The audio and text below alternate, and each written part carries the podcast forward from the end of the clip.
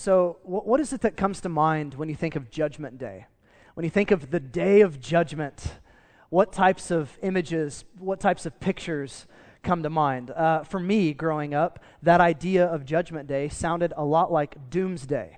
Uh, in fact, for many of you, if you just asked the average person on the street or maybe even in this room, hey, what is the, the picture that comes to mind when you envision Judgment Day? Uh, most people in our city would probably picture something like this um, this is a typical idea of Judgment Day. In fact, I got this image by getting on Google and just typing in Judgment Day or the Day of Judgment, and hundreds and hundreds of images like this came up, where it was uh, this terrorizing day where the gods or God would step in and he would kind of uh, terrorize humanity and, and it would be chaotic and, and destructive. And that's honestly what a lot of people think when they think of the end of the world, when they think of the day of judgment that God is going to bring. It's, it's commonly that. But what if that's actually not the way that the Bible talks about the day of judgment? What if there's actually another way that, that Jesus gives this this idea that's completely different than our cultural perspective of what will happen when Jesus returns? That's the question that I want you to think about when we read this passage in Matthew 25. We're going to start in verse 31, and I'm going to take you all the way through the end because there's something that happens here that will shape the way that we think of Jesus coming back and the conversation that he wants to have with you and I when he does return. So, chapter 25, we're going to wor- read the words of Jesus, verse 31. It says this When the Son of Man comes in his glory and all the angels with him. Then he will sit on his glorious throne. The Son of Man, that's another way that the Bible talks about Jesus. So when Jesus returns, he's going to sit on a throne. Verse 32 Before him will be gathered all the nations, and he will separate people one from another as a shepherd separates the sheep from the goats. I'll just pause there for just a minute. If you didn't grow up on a farm, you probably aren't sure what Jesus is talking about uh, what, what shepherds would do is they would have sheep and goats in the same flock, and it's difficult to tell uh, what is a sheep and what is a goat when you're just watching them out in the flock, out in the field. So what a shepherd would do at nighttime is he would bring them in and he would sit down and he would separate the sheep and he'd separate the goats, and they would sleep in different places and eat in different places. I'm not exactly sure why that was the routine, but that was the routine uh, each night. So Jesus says, When I come back, uh, I'm going to gather all people before me, and I'm going to separate the sheep from the goats, like a shepherd would. Verse 33 And he will place the sheep on his right, but the goats on his left. Then the king will say to those on his right, Come, you who are blessed by my Father, inherit the kingdom prepared for you from the foundation of the world. Why? For I was hungry, and you gave me food. I was thirsty, and you gave me drink. I was a stranger, and you welcomed me. I was naked, and you clothed me. I was sick, and you visited me. I was in prison, and you came to me. Then the righteous will answer him, saying, Lord, when? when? when? did we see you hungry and feed you, or thirsty and give you drink? And when did we see you a stranger and welcome you, or naked and clothe you? And, and when did we see you sick or in prison and visit you? And the king will answer them, Truly I say to you, as you did it to one of the least of these, my brothers, you did it to me. Then he will say to those on his left, Depart from me, you cursed, into the eternal fire prepared for the devil and his angels. For I was hungry, and you gave me no food. I was thirsty, and you gave me no drink. I was a stranger, and you didn't welcome me. I was naked, and you didn't clothe me, sick and in prison, and you did not visit me.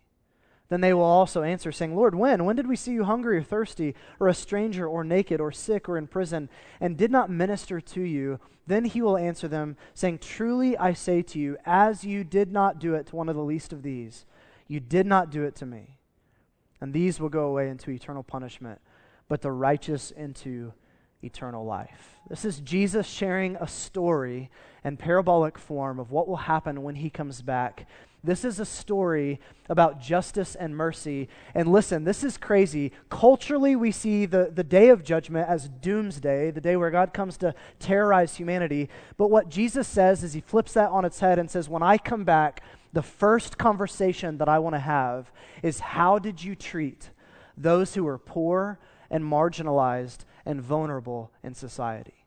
That's the conversation. Far from terrorizing humanity, he wants to check in on those who are most vulnerable and those who are most poor and those who are most in need. So here, what, here's what I want to do. I want to just pull out three things for you that uh, I, I, think are just incredibly profound about this passage, uh, and, and we'll dig in. And, and this is the first. The first is the shocking importance of justice and mercy the shocking importance of justice and mercy. Isn't it shocking a little bit that this is the conversation Jesus wants to have first?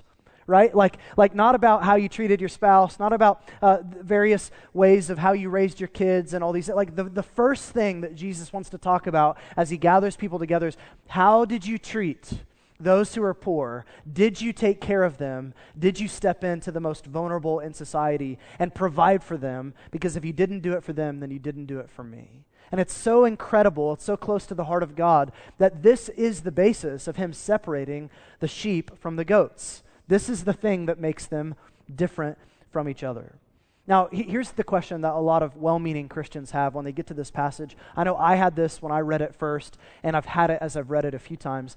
Is, is Jesus really teaching here that if we do enough good, and if we serve the poor and, and, and work at a food kitchen, uh, then, then, or a soup kitchen rather, then we've checked all the right boxes and we could receive the love and mercy of God? Is that what Jesus is teaching, that we're saved by what we do? And the answer is no, that's not. And let's just remember this is only one story in the entire book of Matthew. There's 28 chapters, and we're only in one little section. So this isn't the entire theology of the New Testament and what it says about salvation inside of a story. It's just one story. But here's the big idea, and you, you got to get this that you and I are saved by grace, period. We're saved by grace, but, new sentence, we're saved for works. Now, what, what do I mean by we're saved by grace? Here's what I mean. If you came in to this room this morning and you feel the weight of addiction, if you feel the weight of sin and shame and guilt, and if you feel like you can't get your life together, rather than you being someone that God couldn't love, you're the very types of people that God loves. And He doesn't love you because of what you do and all the ways that you clean up your act and, and turn over a new leaf and try really hard and all the moral commitments that you make. He loves you as you are, even when you were dead in sin.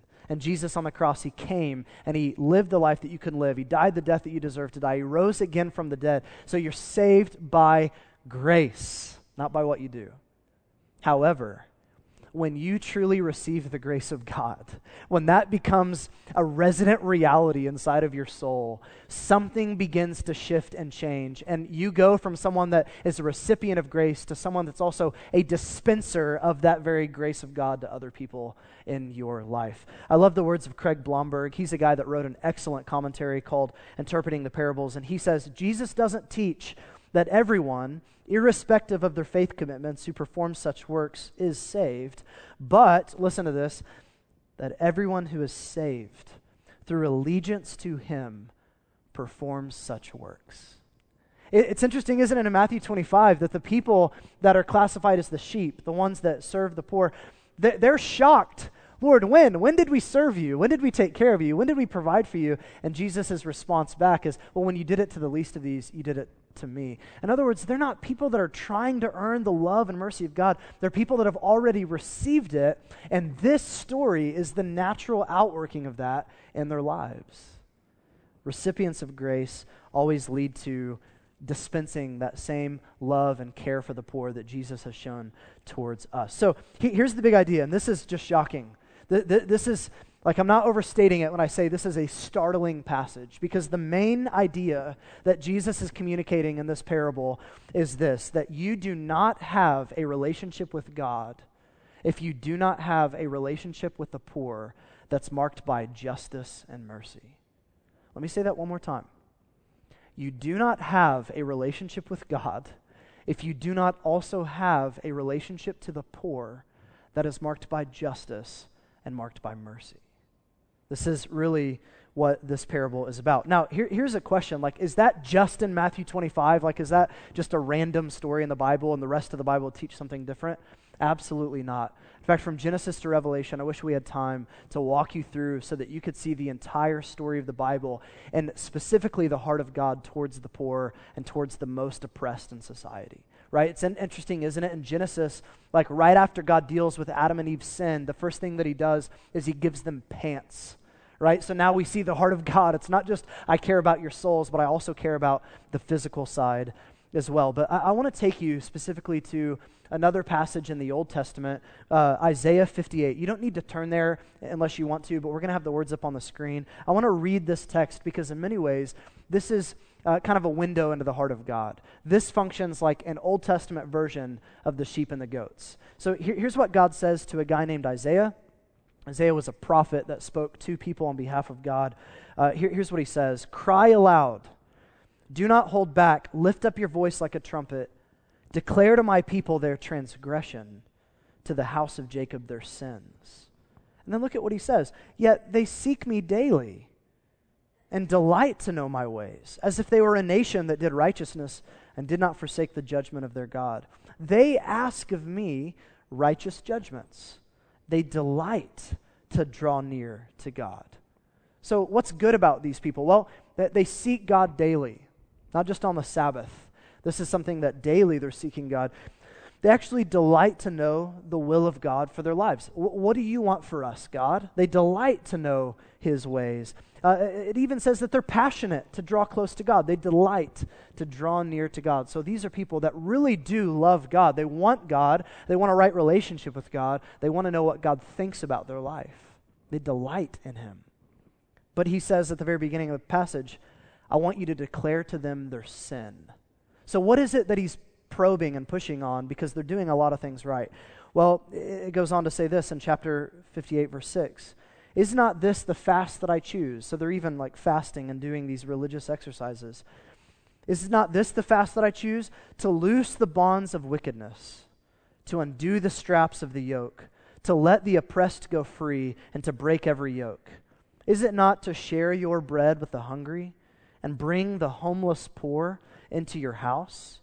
When you see the naked, to cover him and not to hide yourself from your own flesh? Then shall your light break forth like the dawn, and your healing shall spring up speedily. Your righteousness shall go before you. The glory of the Lord shall be your rear guard. Look at verse 10. If you pour yourself out for the hungry and satisfy the desire of the afflicted, then shall your light rise in the darkness, and your gloom be as the noonday. This is a, a, group of people, they have so much right. They love God and they're serious about Him and they want to follow Him and they want to know His ways and they want to they want to have His will for their lives. And yet they had a profound neglect for the poor and for the oppressed. And what God says is, you can't, you do not have a relationship with me if you don't also have a relationship to the poor marked by justice. He says something similar in another place in Zechariah. Uh, Zechariah is another prophet. God says, then the word of the Lord of hosts came to me uh, Say to all the people of the land and the priests, When you fasted and mourned, was it for me that you fasted? In other words, when you did these religious exercises and duties, when you showed up to church and performed the, the exercises and religious duties, why'd you do that? Was it for me? Thus says the Lord of hosts Render true judgments, show kindness and mercy to one another. Do not oppress the widow, the fatherless, the sojourner, or the poor and let none of you devise evil against one another in your heart. He says, Yeah, don't, you, you're fasting, but you're neglecting a key part of who I am and what I'm about. Here's what's so profound to me about God. This is so near and dear to his heart that you actually don't even have a relationship with him if you don't have a relationship with the poor marked by justice. A few weeks ago, I had the chance to travel to Houston and preach at a church there in downtown Houston. Right before I got up, one of the, one of the pastors said, Hey, how do we introduce you? I said, just say I'm one of the pastors at Frontline Church, or say I'm, I'm a husband to Hillary and I'm a papa to Evie and Eleanor. And the reason why I say that is because that's really who I am. That's what I do. If you want to know uh, enough about me, like that's that's really it right there. Uh, I love my wife, I love my kids, and I'm a pastor at Frontline Church. That's that sums up kind of what I do on planet Earth. And here's what's so crazy. Like, if you think of your Facebook page or your Twitter profile or whatever, you kind of have your bio. Here's who I am. Here's what I do. Well, this is God's bio, if you will, in Psalm 68, verse 5. I love this. Father of the fatherless and protector of widows is God and his holy habitation. You want to know about God? There's a lot of things that you need to know about God, but one of the things that's near and dear to his heart is he's father of the fatherless and protector of widows. In fact, this is so shocking that God chooses not to identify himself with the people at the very top. He chooses to identify himself with the people at the very bottom. Matthew 25, he says, Hey, if you took care of the poor, then you took care of me. To take care of the poor is to, to serve me. To, if you clothe the naked, then you actually clothe me. He's identifying himself with the most vulnerable in society. He does it all over the Bible. Uh, two more Proverbs 30, 14 31. Whoever oppresses a poor man insults his maker. Right? You, you oppress a poor man, you're actually insulting God. But he who is generous to the needy honors him. Proverbs 19 17. Whoever is generous to the poor lends to who? The Lord and he will repay him for his deed. This is how important it is to God that on the day when he returns, the first conversation that he wants to have is Did you care for the poor? Did you care for the oppressed and the widow and the orphan? And did you take care of those who are most vulnerable in society? And that is the defining difference between the sheep and the goats. It's shocking. Can I just ask you this question? If, if you walked away from Christianity and you're in this room, did you know when you walked away from Christianity that this was at the very core of what it is? Let's ask it this way when, when you became a Christian and decided to follow Jesus, did you know that this was at the very core of what it is to be a Christian and follow Jesus? It's a profound care for the poor and for the needy and for the oppressed. So that's the shocking importance. Here's the second thing I want you to see is if that really is true, if it's that big of a deal and it's all over the Bible that God has a deep concern and he, he actually identifies with people at the very bottom, if that's true, what is justice and mercy? What does it look like played out in our lives? And, and here's the problem with asking that question is we're all Americans and we have a hard time really agreeing on what justice looks like. In fact, there's a political philosophy professor at Harvard University named Michael Sandel, and he wrote a book called Justice What's the Right Thing to Do? He's got this great class that he does on it. It's kind of a really well known class, and he wrote this book on it. What he does in this book is he takes different ideas of justice that people have, and he deals with the pros and cons of all of them. And what he says at the very beginning of his book is the problem is everybody believes they're on the right side of justice. Everybody believes that they're fighting for justice and they're fighting for these things, but we can't actually agree on what they are. Uh, both the politicians and the public have different visions of what it is to be people of justice. So, what's right? Well, here's what's interesting. If you read through that book or if you listen to his lectures, what you'll realize is that the Bible has a more robust and bigger picture of what justice is than what our world currently has or what our culture currently has. Because it doesn't just pick one or two of these things, but actually all of the things that Michael Sandel deals with are, are found in the Bible. He holds all of them together. So if you just ask the question, what is the biblical vision of justice? Uh, th- there are probably a lot of ways we could describe this, but I'll just quickly give you three things that it means. Uh, here's the first one equal dignity. Equal dignity. Here, here's a, a verse in Leviticus 24 22. You shall have the same rule for the sojourner as for the native, for I am the Lord your God. In other words, treat the, the refugee the same way that you would treat the, the citizen. Now, that may not sound profound to you that you and I should, should look at all people of all ethnicities and all cultures and all socioeconomic statuses with dignity. You may think, well, that's a very secular Western way of seeing the world. But actually, that came from the Bible, it came from the heart of God. That we didn't have this idea until God came and said, No, I want you to treat the refugee the same way that you treat the, for, the citizen. This is profound. He's saying treat everybody with dignity. So if you're asking, what's the question? Uh, how, how, do we, how do we have justice? What does it look like? It's treating all people of all ethnicities and all races, men or women, young or old, sick or healthy, w- all over the map, regardless of your culture, with profound dignity as image bearers of God. That's the first thing. Here's the second thing the Bible means when it says justice it's not just equal dignity it's a special concern for the most vulnerable in our society. And this is where it gets uncomfortable for us as Americans because we love the idea of treating everybody with respect and dignity, don't we? But the second that you talk about doing for some uh, what you wouldn't do for all people, that feels very kind of un American, right? It's like, I, I, don't know about that, but this is what it means to be, to, to walk in justice as the Bible describes it. It's having a special concern for vulnerable populations. Here, here's the idea here. In Matthew 25, Jesus doesn't say, hey, enter into the kingdom because you treated all people with dignity. Enter into the kingdom because you, you weren't a racist and you treated people of different cultures and different socioeconomic statuses with respect and with honor. No, he says, you took care of the poor. There are needy people in your city and you met their needs. There are hungry people and you fed them. There are naked people and you clothed them. You did for some what you normally wouldn't do for all. You had a special concern for the most vulnerable populations. Another verse, Proverbs 31. Listen to this. In verse 8, God says, Open your mouth for the mute, for the rights of all who are destitute. Open your mouth, judge righteously, defend the rights of the poor and the needy. God is saying, Speak up for those who can't speak. Have a voice for the voiceless. Isn't it interesting that in this verse he doesn't say, hey, speak up for the rich and for the wealthy? Defend the rights of those that have wealth and power and influence. No, it's defend the rights of the poor and the oppressed. It's do for some what you wouldn't do for all people. It's profound. And then here's the third way that the Bible describes justice and having a heart of mercy towards people. And this one is really, really, really hard for me. It's radical generosity.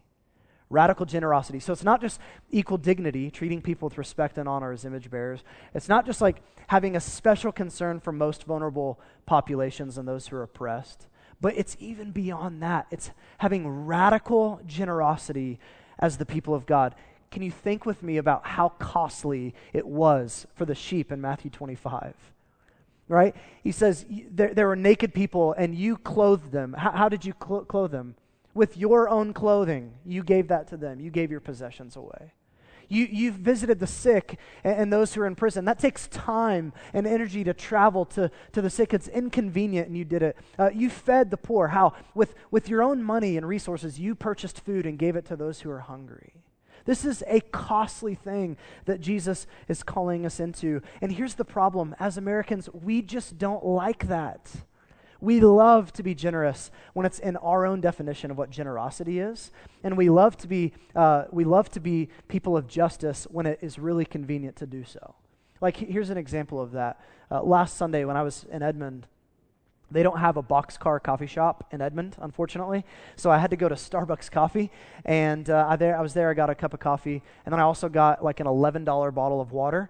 Um, really, really cheap. So uh, I got this bottle of water. It's called Ethos water. And on the side of it, I, I was reading the side of it, and it says for every, do- for every bottle of water that you buy, um, Starbucks donates five cents to developing countries to help them get clean water. And I thought, that's the way that we like to do justice as Americans, isn't it? I buy an $11 bottle of water, five cents of it goes to some poor people that need it, right? I feel great now. I've done my part. Uh, I buy an $80 pair of shoes and I get that, and then that same pair of shoes that cost about $5 to make gets shipped off somewhere else to a kid that needs it. That's great. I'm a, pe- I'm a person of justice. That's how we do it. We love to, to do this when it's convenient and easy and it doesn't cost us that much. But unfortunately, what Jesus is calling us to is something very different radical generosity. Like, here's what he says in Isaiah 58 share your bread with the hungry. And bring the homeless poor where? In your house. When you see the naked, cover him. Don't hide yourself from your own flesh. Pour yourself out for the hungry and satisfy the desire of the afflicted. Pour yourself out for the hungry as an American, here's how we think uh, I have wealth, I have possessions, I have status. Yeah, the Lord may have done a few things, but really, I did all the work to get that. Here's how God thinks if you have wealth, if you have possessions, if you have influence and status, yeah, you may have done a few things, but basically, I gave all of that to you. That's why he can actually say it's unjust to not be generous. Tim Keller says this The only way God could say that it's actually unjust to not share what you have is if ultimately all that you have is His gift. God is calling us into this way of living And that might not fit your political party. Can I just tell you, it doesn't fit any political party. It's transcendently from Scripture. And God is saying that when I return, the conversation I want to have is how did you treat the poor? How did you care for the needy? Did you clothe the naked? That is the defining difference between the sheep and the goats. Here's the last thing, and I'll be quick. How do we become people of justice and mercy? If it's so big of a deal to God, and if it's the defining conversation that He wants to have when He returns on Judgment Day, and it's really inside of His heart, how do we become people of justice and how do we become people of mercy? Well, can I just tell you what the solution is not? The solution is not ultimately better policies, although that's really, really important.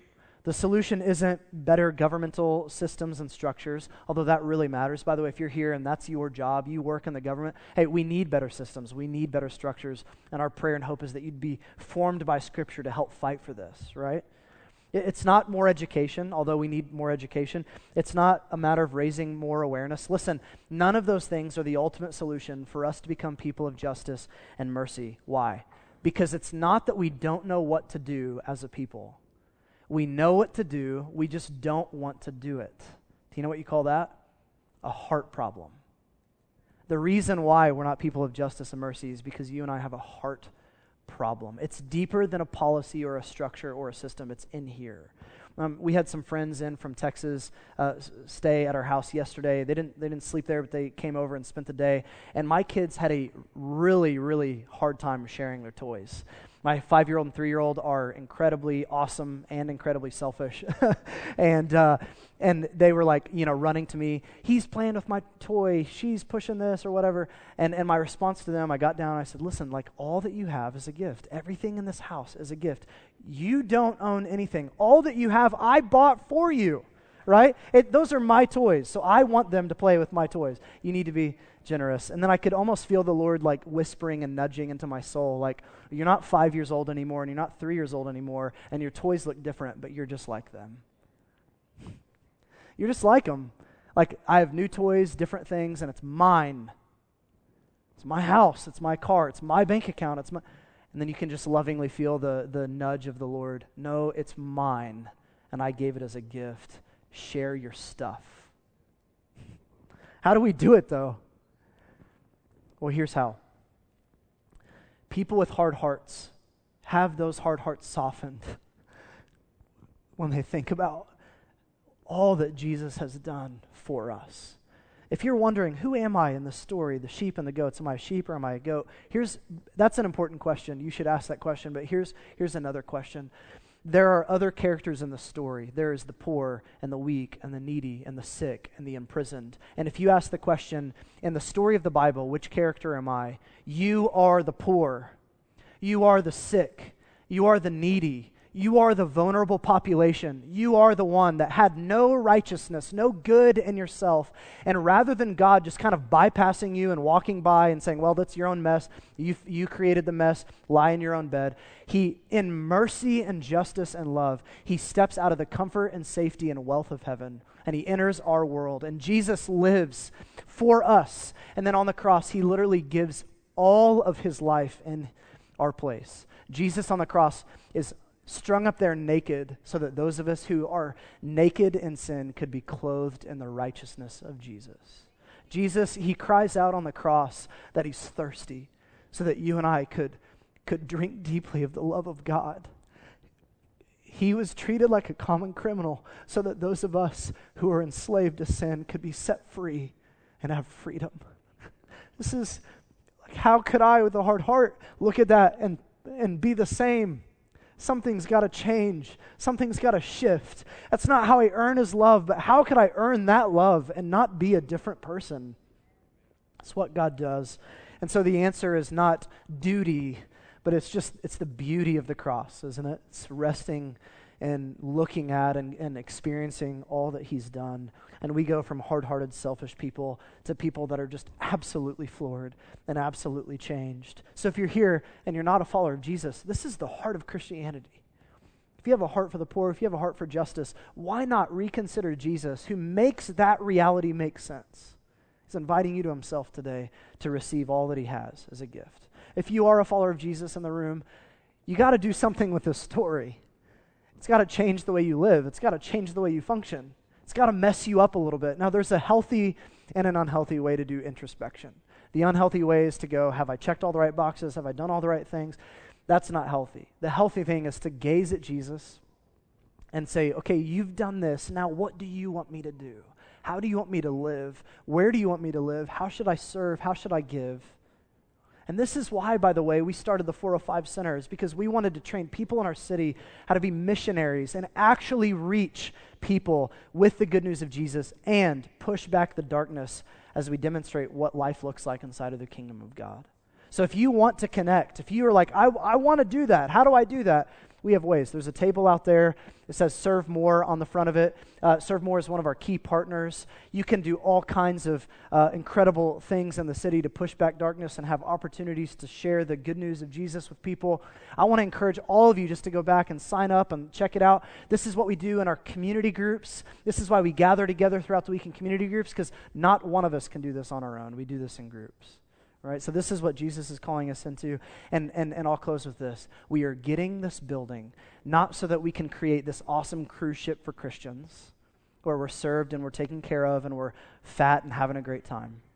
We are getting this facility because we believe that Jesus has called us to be like an aircraft carrier so that we can just use this building as an outpost of the kingdom to launch mission off into our city. We want to see South OKC and Moore and Norman reached with the good news of Jesus and for darkness to be pushed back.